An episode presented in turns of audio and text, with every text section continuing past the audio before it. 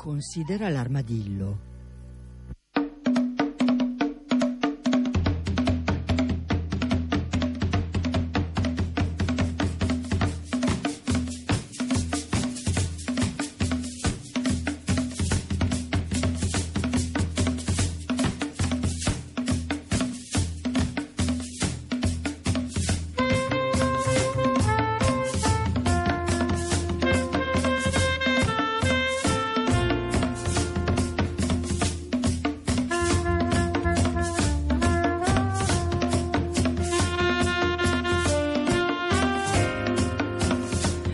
Buongiorno, buongiorno a tutti e benvenuti da Cecilia Di Lieto.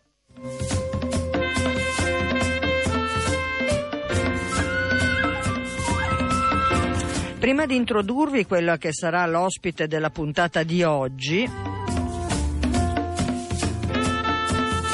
Vorrei ricordare che insomma, siamo nella settimana che precede il 25 aprile, Radio Popolare lo sapete è impegnatissima come sempre, ma quest'anno ancora di più perché in fondo i numeri e dire, gli anniversari eh, hanno un senso.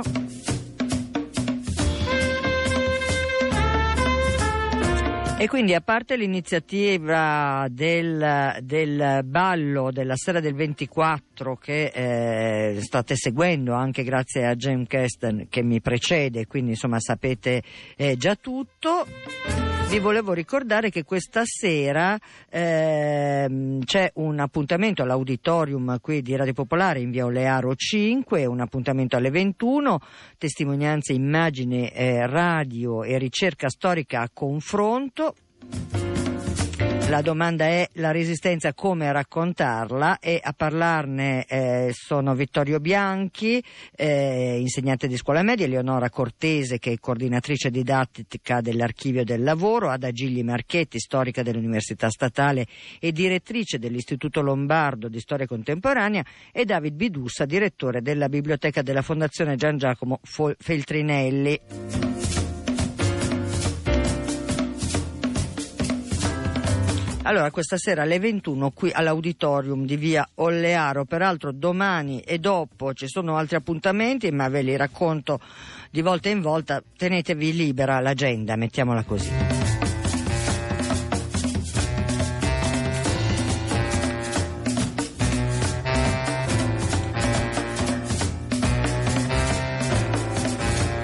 Ancora invece una brutta notizia per le foche eh, perché in, eh, in, Canada è iniziata la caccia a, appunto a, a, eh, questi, a questi mammiferi.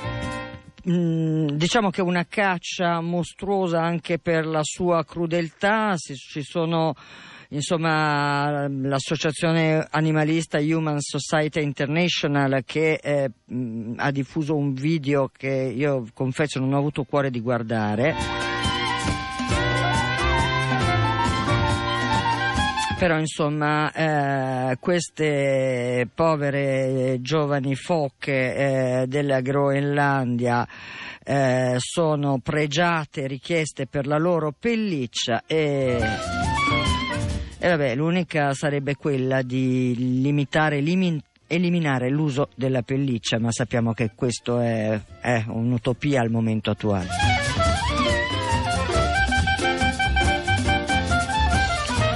Invece una bella notizia è quella che arriva dal Costa Rica dove eh, è stata riavvistata, perché era stata vista l'ultima volta nel 73, non è la stessa ovviamente, una rana eh, della specie eh, Ialino batracium diane, questo è il nome scientifico, è una rana piccoletta, eh, naturalmente eh, tutti fanno riferimento alla rana Kermit dei Muppets perché è vero che gli assomiglia, ma la cosa dal mio punto di vista straordinaria è il fatto che eh, insomma Ialino non è un caso eh, perché questa rana ha il, la pancia trasparente e quindi insomma si vede il funzionamento del suo organismo in presa diretta.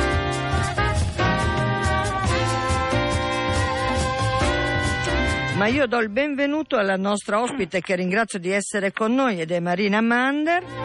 Marina, autrice di un libro che so che ad esempio Sergio, che si definisce servitore felino, sarà felice di eh, acquistare e di, di, leggere, eh, che si chiama eh, Il potere del miau. Questo è il titolo del libro. Marina, buongiorno, grazie.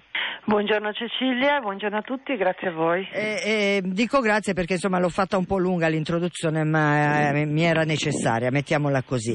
Eh, Marina Mander, eh, io ho parlato delle pellicce di foca, eh, beh tu parli di una pelliccia di volpe nel tuo libro a un certo punto. Io infatti mentre ascoltavo le, questa terribile notizia sulle pellicce di foca ho pensato anch'io al pezzo sulla pelliccia e, mm, sì, perché a me capitò, eh, cosa che racconto nel libro, che è un, un, misto tra saggio, romanzo, autobiografia, pezzi della mia vita e soprattutto i gatti della mia vita, la mia vita tra, raccontata attraverso i gatti.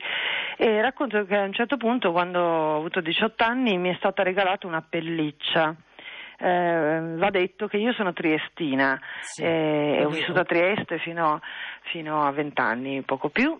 E a Trieste le pellicce, come, le pellicce si usavano un po' per via della bora e un po' perché una pelliccia fa sempre fare bella figura. Certo. Una cosa che dico nel libro è infatti l'uso delle pellicce è inversamente proporzionale al numero di abitanti di un centro abitato. Più il centro è piccolo, più le donne amano indossare animali morti di morte violenta e strusciarseli addosso nelle vie dello struscio.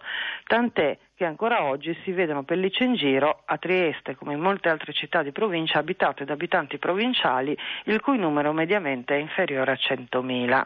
Ecco, eh, eh, è un fatto, insomma, eh, in effetti eh, purtroppo c'è ancora chi pensa che avere una pelliccia insomma, certo. faccia status, eh, faccia sciura, no? come si dice a Milano. Sì. Eh, secondo me bisognerebbe proprio smetterla di mettere le pellicce. Eh, siamo assolutamente d'accordo, noi dell'armadillo preferiamo le corazze eventualmente alle pellicce. che anche quelle servono qualche volta. Allora fammi ricordare al nostro pubblico che possono interloquire con noi con sms al 331 62 14 013 oppure con email a diretta chiocciolapopolarenetwork.it. Ma eh, dicevamo un libro, eh, questo tuo libro edito eh, da Mondadori eh, di 142 pagine che devo dire è appunto di difficile definizione, nel senso che non è un saggio, non è un romanzo, non è, auto, non è un'autobiografia è una, eh, eh, devo dire, appassionante lettura perché io l'ho iniziato eh, con, eh, come dire, per, perché dovevo intervistarti ovviamente, e eh, insomma me lo sono non, non, non, era facile staccarmi e questo è strano per un libro di questo tipo per l'appunto Beh, innanzitutto ti ringrazio perché è decisamente un bel complimento. Eh, prima parlavo con una giornalista che ha definito questo libro eh, anche appunto con un paragone veramente altisonante, eh, frammenti di un discorso gattoso, eh, citando un po' il celeberrimo certo. e assolutamente meraviglioso libro di Barth, eh, frammenti di un discorso amoroso. In realtà è un discorso amoroso intorno alla vita e intorno ai gatti. Ehm, io non avevo mai scritto un romanzo d'amore, eh, ho scritto dei romanzi sempre che trattano di temi molto impegnativi. So, il, il, il, mio precedente romanzo, La Nessun Dorma, che tratta del tema terribile dell'attesa dei trapianti di organi, la bugia parlava eh, appunto dell'abbandono di un bambino, insomma dei temi sociali abbastanza impegnativi sì. E, e, poi mi sono resa conto che non avevo mai scritto un romanzo d'amore. E, ehm, così mi sono venuti fuori questi frammenti che mischiano i generi anche, sì. una contaminazione, e, è una suite felina come eh, è stato detto come, in quanto insomma è come una variazione per solista eh, su, su, un tema con brani diversi che mischiano eh, fatti di cronaca anche, fatti di cronaca contemporanea, ricordi e il cui filo conduttore però è questo amore folle che io ho per i gatti. Eh sì, eh sì, e si coglie, ma si coglie, mh, mm, voglio dire, eh, siamo sono parecchi no, ormai i libri che vengono pubblicati in relazione all'affezione eh, per il gatto piuttosto che per il cane o cose di questo tipo. Questo libro è davvero un po' particolare perché eh, ecco, diciamo che eh, ad esempio il libro è punteggiato da questo profilino di gatto che in qualche modo eh, fa la funzione, io non so come si dice da un punto di vista ma quegli asterischi che eh, in genere vengono messi per separare eh, delle, dei paragrafi di un capitolo, insomma, invece qui ci sono questi gatti e se uno scorre il libro come si fa a volte, no? eh, velocemente, e in qualche modo questi gatti prendono vita, eh, perché è un po' come l'antesignano del cartone animato, no? quando ti ricordi, non so, certo, tu sei giovane, certo, ma... come la lanterna magica. Esattamente. E quindi questo era per dire che le uniche immagini che in questo libro ci sono eh, sono appunto queste eh, piccolissime figurine. E poi però c'è un'immagine eh, nella mh, quarta di copertina, no? Sì, eh, con una foto tua di Marina Mander con due dei protagonisti di questo libro eh, e io confesso che ogni tanto mi dovevo fermare e andare a guardare Spritz oh, oh, oh, ehm... attenta che ci sta ascoltando eh, eh. sono tutti e due qua uno a destra e uno a sinistra che ascoltano eh, lo immaginavo guarda me lo sentivo e quindi eh, sì. guardavo ogni tanto Spritz o, o Shazzi eh, perché eh, appunto il, la tua descrizione del loro comportamento e della loro, eh, anche della loro fi- fisionomica, diciamo così, era per me, eh, aveva bisogno di un richiamo ed era effettivamente estremamente preciso, mi complimento davvero perché si, si, capisce perfettamente che questi due ragazzi insomma sono di questo, eh, li, li, li descrivi in modo molto molto preciso o forse sono loro che descrivono scrivono a te in qualche modo. Eh sì, loro sono sempre presenti eh, e quindi insomma uh, per me descriverli, visto che appunto come ci sono dei gattini no? che scandiscono le pagine del libro, loro scandiscono le mie giornate e, e quindi li conosco talmente bene che sono felice di essere riuscita un po' a raccontarli, no? eh, Spritz che secondo me è la reincarnazione di Marcello Mastroianni, eh sì, sì, non solo fisicamente, sì. perché gli assomiglia proprio, insomma, è, è assolutamente assodato, gli assomigli, ma anche caratterialmente, perché lui è un grande conquistatore gentile, è molto piacione, però è sempre discreto, eh, si fa ammirare, mi piace molto essere ammirato, ma come Marcello non è un divo, no? non, è, eh, non, è, il prototipo del, del, gatto più bello del mondo. Eh, perché qualcuno mi ha anche detto sì ma il mio gatto è più bello sì, vabbè, anche Paul Newman era più bello di Marce- Marcello Mastroianni per certi versi no? però ha questo carattere di seduttore eh, meraviglioso molto dolce e invece Shazzi è un gatto un po' più ombroso un po' perché è mezzo siamese eh, ed è un po' come dico un gatto più per intenditori, no? un po' ossianico, un po' siamesico, nel senso un gatto più riservato, a lui piace Gino Paoli, è molto romantico e, e, quindi bisogna un po' più saperlo prendere, insomma, perché mentre Spritz adora stare sul palcoscenico, eh, anche se con la sua vanità gentile. Eh, certo. Senti, eh, Marina Mander, ehm, io mm, anche qui leggendo eh, mi chiedevo, ma chi, allora io eh, che sono, ehm, adesso qua lo dichiaro, sono gattara, qualcuno forse non lo sapeva. sono gattara e quindi insomma insomma no, no, no, non ho mai scritto, non, ho la, la, la, mm, capacità di scrivere, non è il mio, il mio linguaggio, diciamo così, ma insomma eh, non c'è dubbio che la, mia eh, con, coabitazione eh, con eh, i miei compagni di strada gatti eh, insomma è costellata di momenti di riflessione oltre che di osservazione eccetera eccetera e ad esempio c'è una cosa in cui eh, tu parli della casa e del fatto che in qualche modo insomma non si capisce se sei tu ospite loro o loro ospiti tuoi insomma è una coabitazione 50-50 giusto? Ma anche, anche, anche 30-70 direi. Nel senso che chiunque credo viva, convive in un appartamento con dei felini, con dei gatti, sa benissimo che la, che la casa è loro principalmente e che l'inquilino umano è fondamentalmente una persona gentilmente ospita- ospitata dai suoi gatti che spadroneggiano ovunque, insomma prendono stanza in tutte le stanze eh, e in tutti i posti, anche perché appunto contraddicendo uh, quelli che in qualche modo hanno dei pregiudizi, no? i gatti sono scostanti, i gatti sono autonomi, sono egoisti, ma non è assolutamente vero perché tutti sa benissimo che i gatti in casa vivono appiccicati uh, e devono sapere tutto, cosa fai, dove sei e devono appropriarsi di ogni momento, di ogni spazio e sono molto collaborativi anche.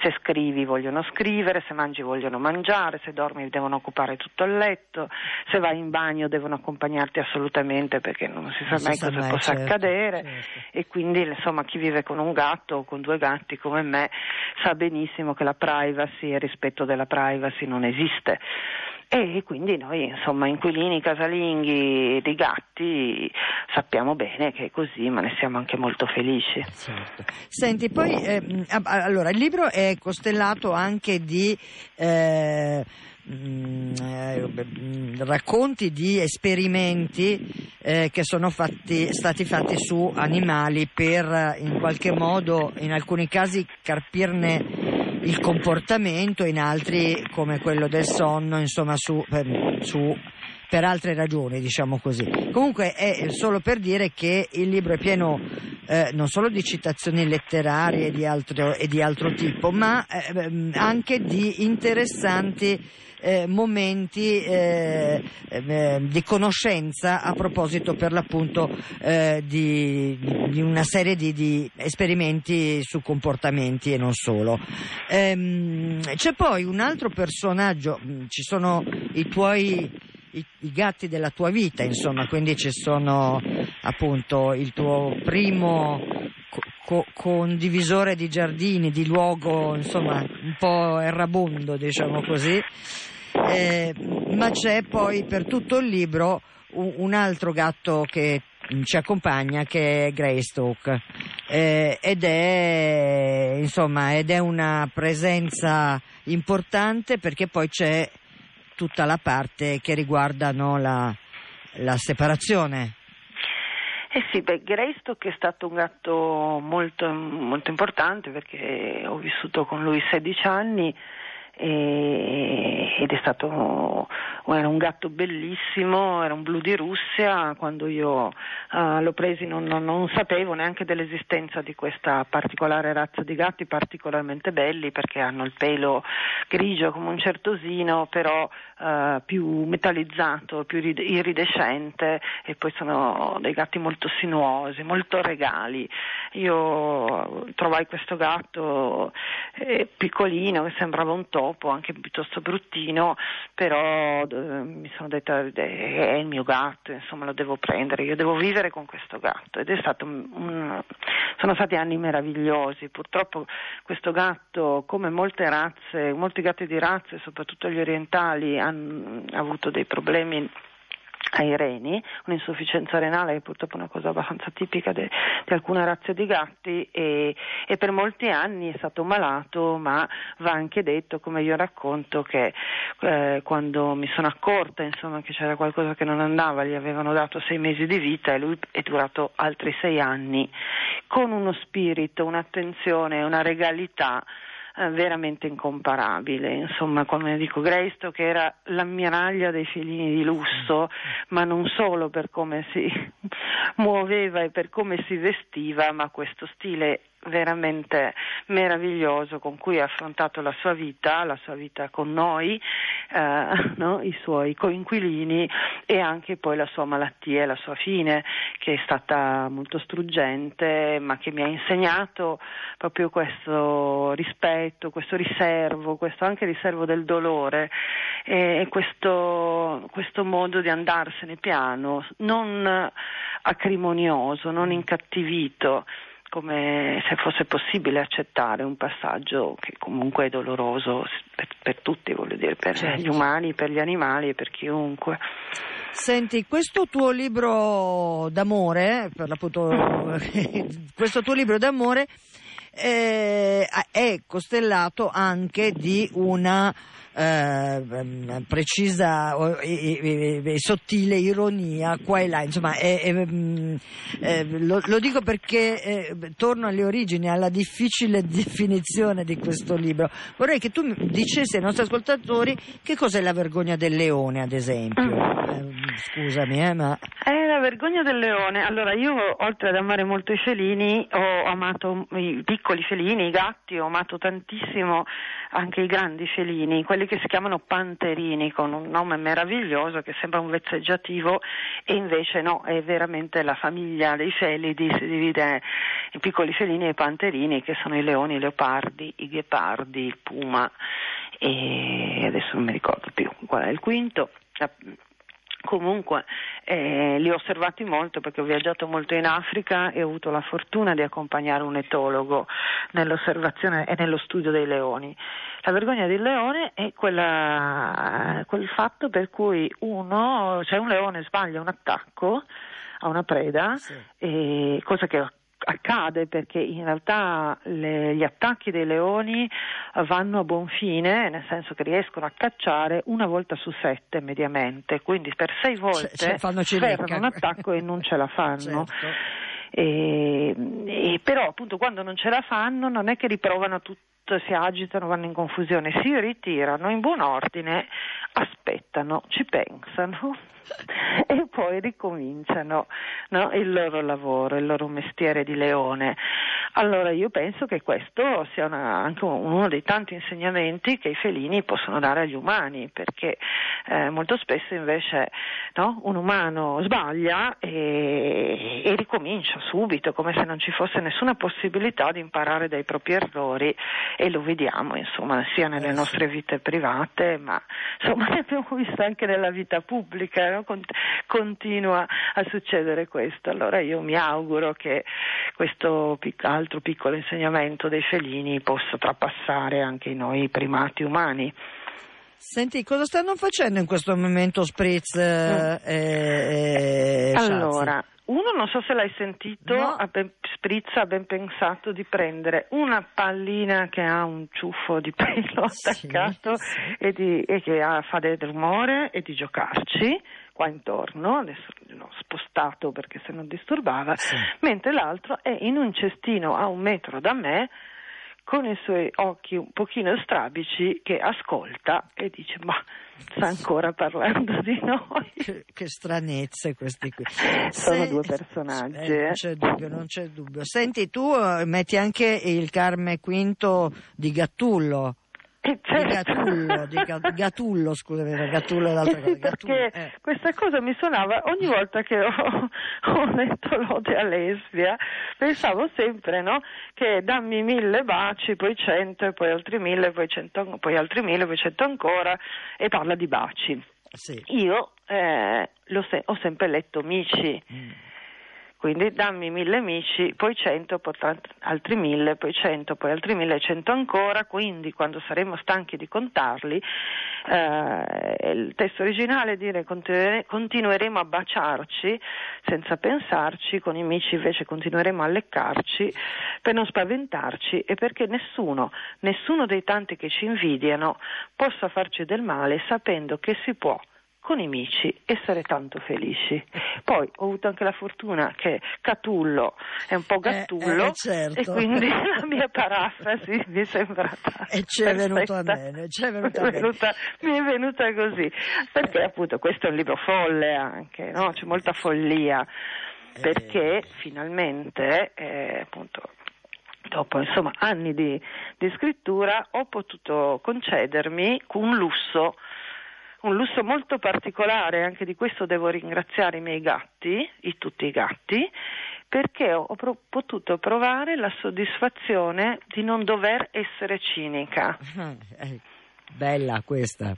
E, e, questo è un altro regalo dei miei piccoli felini, perché con loro non ho dovuto no, anche usare quelle tattiche, anche quel, quel, quel tono di scrittura dove uh, in fin dei conti se stiamo a raccontare il mondo uh, siamo, dobbiamo per forza, non abbiamo scampo, no? attraversare le amarezze oppure nascondere le nostre amarezze attraverso maschere di ironia o di cinismo e, e, dover giocare in continuazione con i sentimenti del contrario.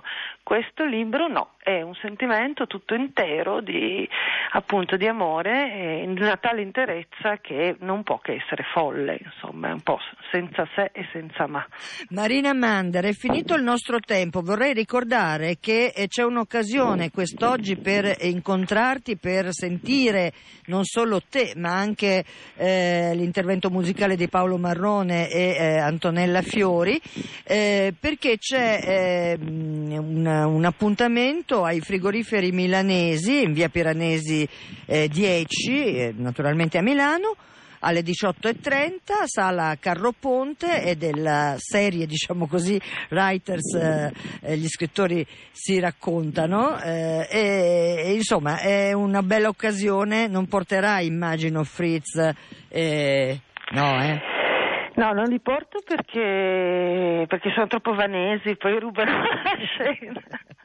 No, eh certo. non li porto perché per loro sarebbe un po' stressante. Eh, so, Però lo... poi ci saranno lo spritz del salame felino ecco. per chi ha voglia di venire. Ecco, senti una cosa, io non posso mettere 44 gatti che tu citi nel libro a proposito di... di Carvaivai. Eh, esatto, eh, però ce l'avevo qua in canna, come si dice. Eh? eh? devo assolutamente chiudere, però devi partecipare al gioco di Considera l'armadillo. Sì.